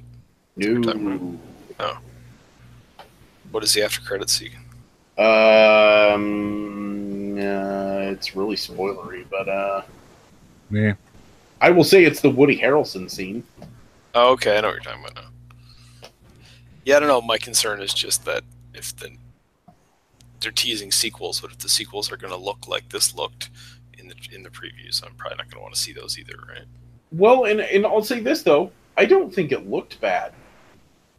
Like, I obviously the CGI could have been better if they were doing like a Marvel budget, but they don't have a Marvel budget, so I can forgive it. I thought it all looked pretty good. Like I said, I just felt it had an identity issue where you can tell they filmed a rated R movie. And at the very last minute, somebody said, nope, it's going to be PG-13. We need kids. And they were like, should we take out all this profanity? And they're like, no, too late. Just edit all the blood out of the movie. Yeah, and I think that's what bugged me about the trailers was it looked like they weren't committing to the character. It looked like they were trying to make it generic, and I don't want to take my time to go to the theater to see generic. Yeah, and the other mistake they made is, like, part of the thing that makes the Venom character in the comic book interesting is that, like, the suit and Eddie Brock kind of bond over this mutual hatred of Spider-Man. Mm-hmm. You know, because Eddie Brock hates Peter Parker and the suit hates Spider-Man, and so they kind of like that's what makes them so united. And then eventually they get past that, but there's this whole issue of you know, the suit being kind of a rage monster for a long time. In the movie, instead, they bond over the fact that they're both losers is the big reveal, which is fucking stupid. Yeah, it's just dumb. It's fucking stupid. I know that's kind of a spoiler, I guess, but it's fucking stupid. It's a stupid spoiler, so who cares that it's a spoiler? Where the suit's all of a sudden, he's like, well, what made you change your mind? He's like, well, I didn't tell you this, but on my planet, I'm also a loser. And it's like, oh, well, fuck you. Fuck you and fuck your movie. It's almost Martha bad. Almost. It's not Martha bad, because that shit is some next level fucking bad writing shit. But it's close. Yeah. No thanks. Yeah, it's all not done well. Like, characters change their mind about stuff, and there's no, like, good justification for it. It's just, in the previous scene, they were X, and now in this scene, they're Y. And there's no reason. There's no character growth. They just go, oh, nope, I changed my mind. Now I'm a hero. Now I'm doing this thing. Dumb. Yep. And I was thinking we were going to get 4 bad symbiotes, and you only get 1. Oh. So that was also bullshit. I mean, even the cast lists off people as these characters that don't show up in the film. So once again, I don't know if it's a thing where they edited them all out. It seems like it's just annoying. Yeah. It is absolutely worth watching it on Netflix whenever you aren't paying for it. Yeah. Yeah, we'll see. I went to a matinee and spent $5, and that might have been just a wee bit too much. If I had bought a Coke at movie theater prices, I'd be angry. How dare they? I don't know. I just feel like it's. This movie is just like a lot of other studio movies where they're not willing to make a commitment to make a good movie. So then why should I make a commitment to watch their movie? Yeah. It's one of those things. They don't understand the character. They haven't read the fucking comic books. They don't give a shit about people who want to come see their movie. So why should anyone give a shit about what they're doing? Yeah. Yeah. I don't know. Yeah, but if they make the sequel with Woody Harrelson in it, I'm going to have to go fucking see it, because I fucking love Woody Harrelson. And he looked really good. That after the credits scene, I'm telling you, he looked real fucking good. I was like, yeah.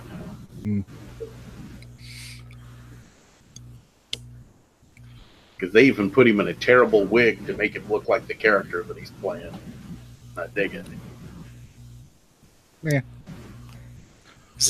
Is it spoilery to say that I believe this is the third time during the podcast somebody got excited about a character with giant red hair? Ooh. Bringing it back. But that was it. That was all I watched. It's a sad watch. I was just mean. But listen, it's a comic book movie. It's in the theaters. I'm going to go fucking see it. I've went and saw every one of those goddamn X-Men movies, and I hate them, and I can't stop myself. Because I have that faint hope that it's going to be good. And guess what? I'm going to go see Dark Phoenix, and it's going to fucking suck. See? I don't mind the X-Men movies, but I admit some of them are not good, but... like Venom, I just have no interest whatsoever. I think I'll never get my head around the idea that it's a Venom movie without Spider-Man in it. No. Yeah, makes no sense. Every time I see something like this happening, I'm thinking, just let Marvel have the character. There's potential for a really good movie there. Just let Marvel do it. They're doing it right. They would do it correctly. You know what the funny thing is, though, is I don't know if you gave Venom and all those characters to Marvel, I don't think Marvel would use them. I think Venom would do a Spider-Man movie for sure. You think? I don't think so. I think they would stick. I think they would find a way to skip right over Venom and do Agent Venom, which would still be cool. But it's a totally different thing. See, and I feel like where they left off in Infinity War sets up a perfect reasoning to give Spider-Man a black suit to spin it off into a Venom something or another. I also feel like that Spider-Man wears a black suit in the next movie because there have been set photos leaked. It's not a proper true. Black suit, though. Also true. All right. Well, I watched a couple things. I watched a movie called Out of the Dark. Either one of you ever seen this? Out of the Dark? No. It sounds familiar. The title sounds familiar, but I don't know. So it's a movie from... Oh, this is useless. I don't know. It's on Amazon Prime. It's from either the late 80s or early 90s. So there's a guy in a clown mask who calls up a phone sex line and basically starts stalking these women from the phone sex line and killing them one by one. I feel like this was one of those movies. It's like, we're going to make this for Showtime and call it a thriller so that we can have lots of naked women on screen and then have a guy in a clown mask kill him. And that's pretty much it. It was not super great. It's the sort of thing where our main character is a photographer, so of course gives us an excuse for him to take pictures of all these ladies with without their clothes on because they're in Hollywood and they all want to be actresses. So of course they all need headshots, which means at some point they take their shirt off for no reason, even when he tells them not to. Yeah. Clown mask looks creepy as hell, though. Yeah, but it's not when you see it like on screen. Yeah, it's like, oh look, this guy went to the Spirit Halloween store and bought this clown mask. There are some black and white pictures of it on the IMDb page that just make it look scary. Yeah, it's not, and pretty much most of this movie is like makes no sense whatsoever. Like they've specifically set it up where, for some reason, we gotta track down whoever this killer is. So we think he might come after her next. So let's set her up at her house with a, like the call routed through her house for whatever reason. And then when he calls, we'll trace the call, but we won't be in the same house as her. So then, of course, we find out that he found a way to call from a payphone and leave a cassette player playing the whatever he's saying, and of course sneaks into her house and kills her with no police around it for no reason whatsoever. Not great. It's not great. But Karen Black is in it, and I was kind of excited to see her. She actually did a pretty decent job. She's sort of like the one who runs like the company of the phone sex people. Yeah, I don't know. Not great. But it was Amazon Prime, so it was essentially free. The other movie I watched is, for some reason, I've never seen this, but I've watched, they had it on sale on Vudu for $5. And I'm like, well, it cost me like $3 to rent it. Or I could just pay $5 and own it. So I watched Tales from the Hood. Nice. Which I had never seen before. I've actually never seen it either, I don't think. I always thought for some reason, I don't know, I just never really thought it. I don't know if I thought it was maybe not as spoofy, but like a Wayans Brothers movie for some reason. No. And I hated those, like, don't be a menace to Southside while drinking your juice in the hood or whatever that stupid movie was. I'd call it, it's a super toned-down blaxploitation anthology. Yeah, I mean, I'd say that now. But I think that's one of the reasons why I never saw it. I just thought, oh, it's probably leans a little bit more on the Wayans Brothers side, which I did not really want to do. But I don't think I loved it as much as other people seem to. Like, everybody kind of drools over this movie. But I did have a good time watching it. I thought it was pretty decent. It is, yeah, like you said, it's a, sort of a, blaxploitation anthology horror movie. which is pretty good. Basically just a horror movie anthology from more of like a black point of view, produced by Spike Lee. So you obviously, I mean, you get three different stories, and it's sort of set around this guy at a mortuary who's explaining how each person in these coffins died.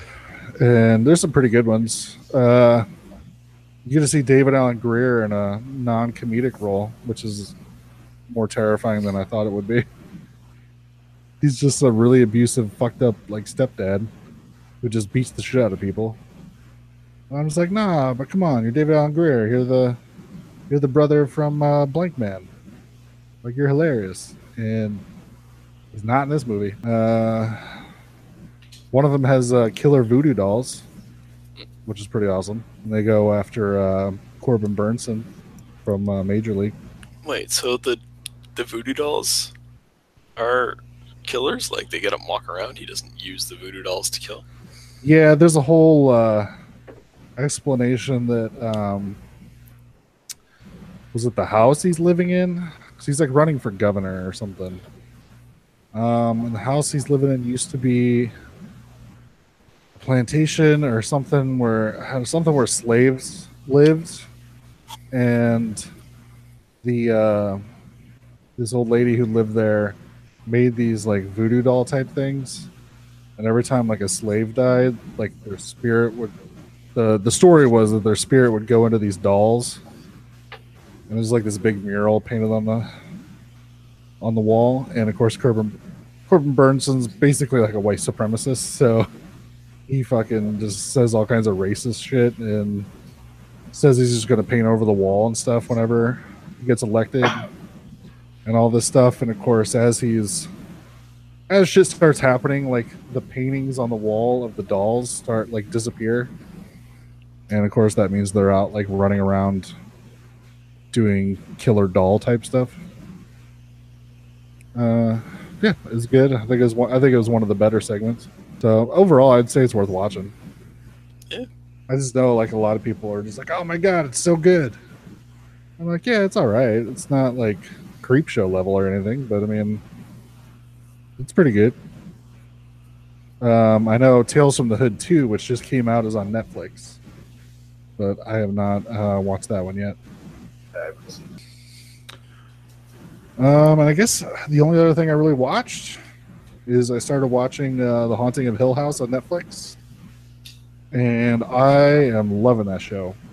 Oh yeah, it is creepy and just it's got a really good atmosphere to it. So yeah, I'm excited. It's getting a lot of very positive reviews online. I've been wishing I had time to get to it. But... yeah, it's made for TV by Mike Flanagan, who I'm a big fan of. Who did the last one he did was like Gerald's Game on Netflix. Right. Did that movie Hush. And he did the second Ouija movie, which was actually pretty good. So yeah, he did an awesome job with this. I thought so, like, I'm only about halfway through, and I think so far it's been really good. And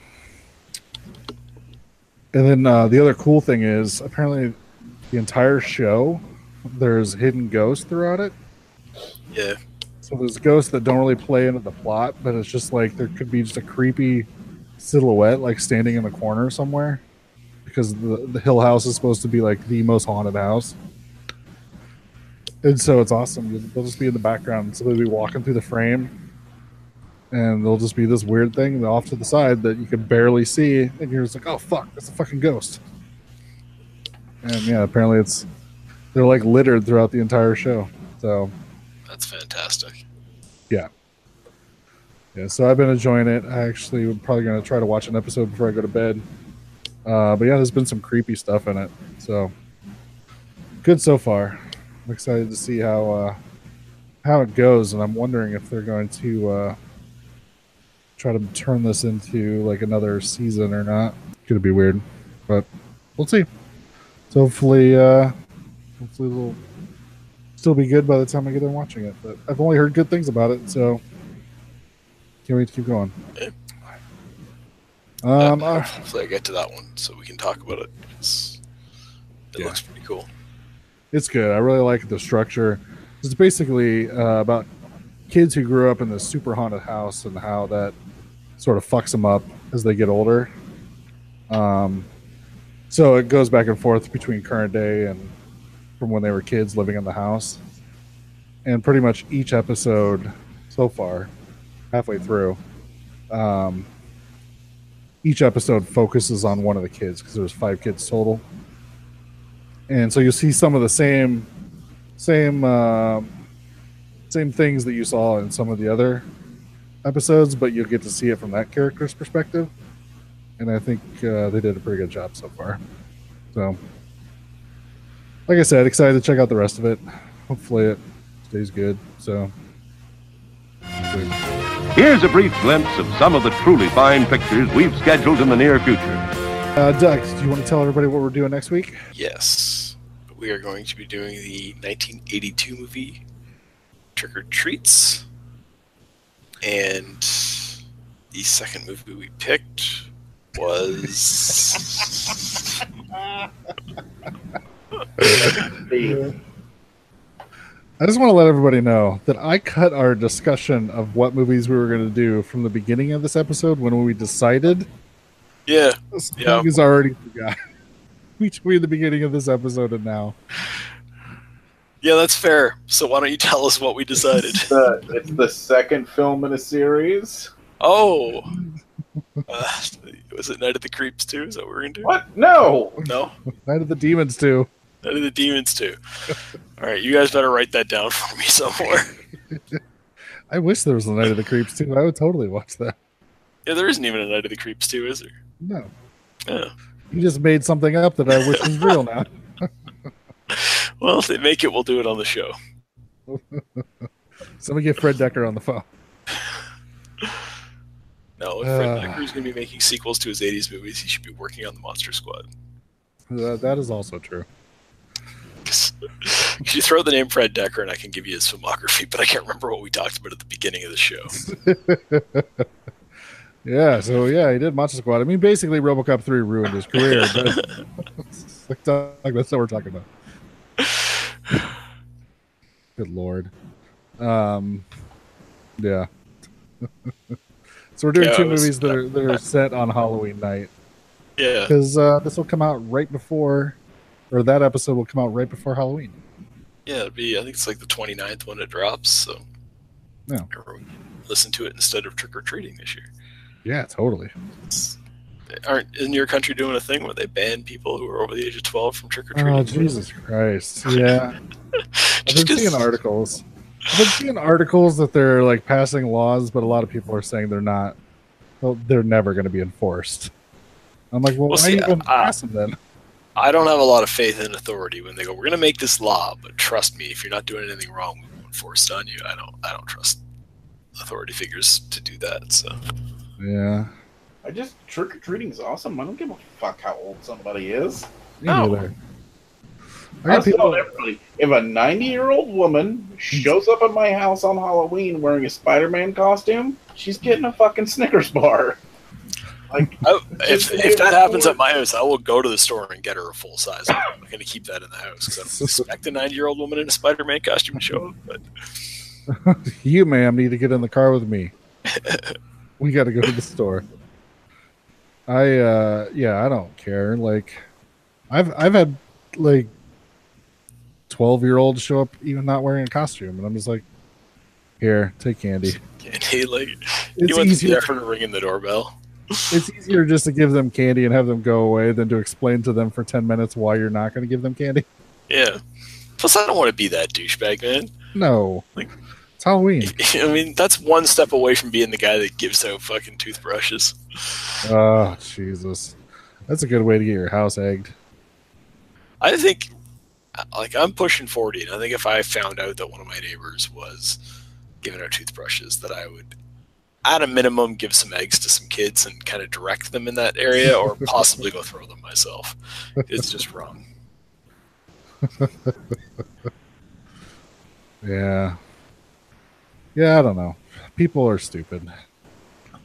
It's like, if they just want to walk around and get candy from people's houses, who cares? Don't make stupid laws that then, like, if we have an asshole like chief of police or something is going to make police officers enforce, and then that's just a bad time for them. You're going to end up with a 13-year-old kid getting shot for trick-or-treating. That's what's going to happen. Pretty much. And it's just like, just don't do that. He's going to, you know, he's going to try to run away because he's worried about getting a ticket for trick-or-treating above age or whatever. Yeah. It's like, I'm 13. I shouldn't be trick-or-treating. I better run.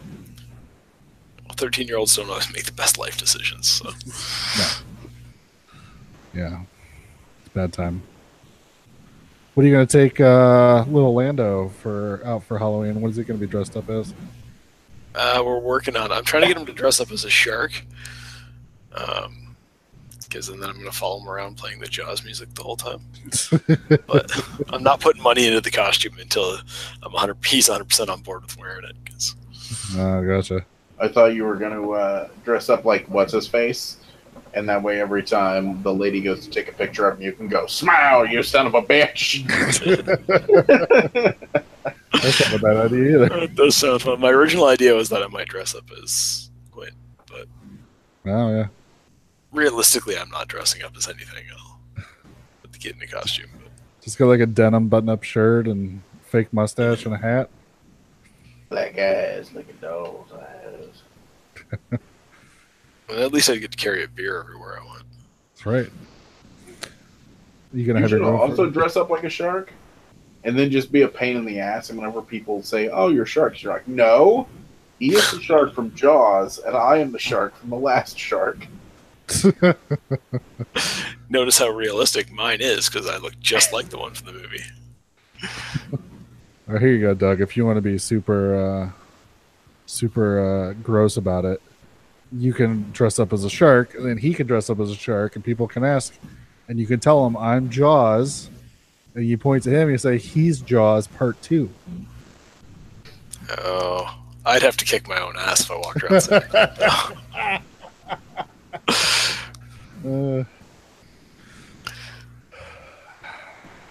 I think that'd be good. You get lots of parents like, "Oh," and then while they're distracted, you just steal their candy and run. Yeah. Well, that's the other problem I have is I can't let the kid trick or treat too much, because then I'd have a kid that's on sugar running around my house, and I don't need that. Well, no, you have them trick or treat a lot, and then you tell them you have to inspect it, and then you steal like 2/3 of it. You're all good. Yeah, my kid's too smart for that. He figures it out. And every time I put something up high, all I do is teach him how to climb better. It's. What are you doing, Noah? You dressing up your cats and taking them out? Probably not. I'll probably sit here and hand out candy. You gonna dress up as something and scare kids when they come by? I'm gonna root through the old box. I don't have enough money to really go crazy on a costume this year. Mm. Is it because you went on a cruise? It is. Yeah.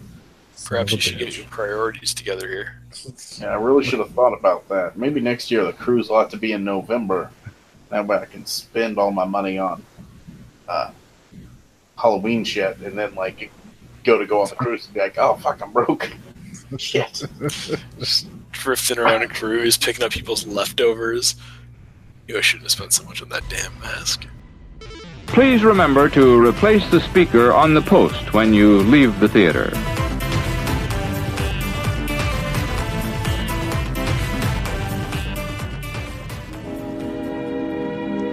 And now, folks, it's time to say goodnight. We sincerely appreciate your patronage and hope we've succeeded in bringing you an enjoyable evening of entertainment. Please drive home carefully and come back again soon. Good night.